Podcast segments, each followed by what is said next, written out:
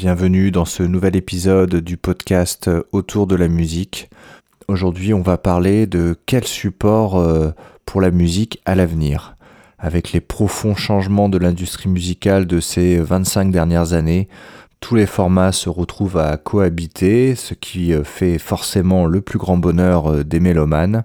Que ce soit le renouveau du vinyle dont les ventes cartonnent, ou l'avènement du streaming depuis quelques années à la place du téléchargement de MP3, pas simple pour les artistes et notamment les plus modestes de se positionner sur un format tant l'offre aujourd'hui est hétérogène.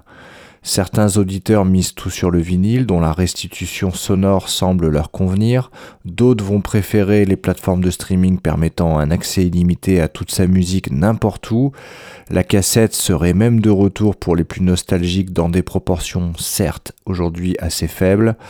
Il semblerait que tous ces formats vont continuer de coexister permettant à chaque consommateur de musique de l'apprécier dans les conditions de confort et de budget souhaitées. Souvenons-nous de la catastrophe annoncée du piratage au début des années 2000. La musique devenait gratuite et ruinait une bonne partie des labels et des producteurs, souvent les plus petits d'ailleurs. La production musicale semble aujourd'hui mieux se porter tant que les offres payantes permettent des revenus décents pour les artistes.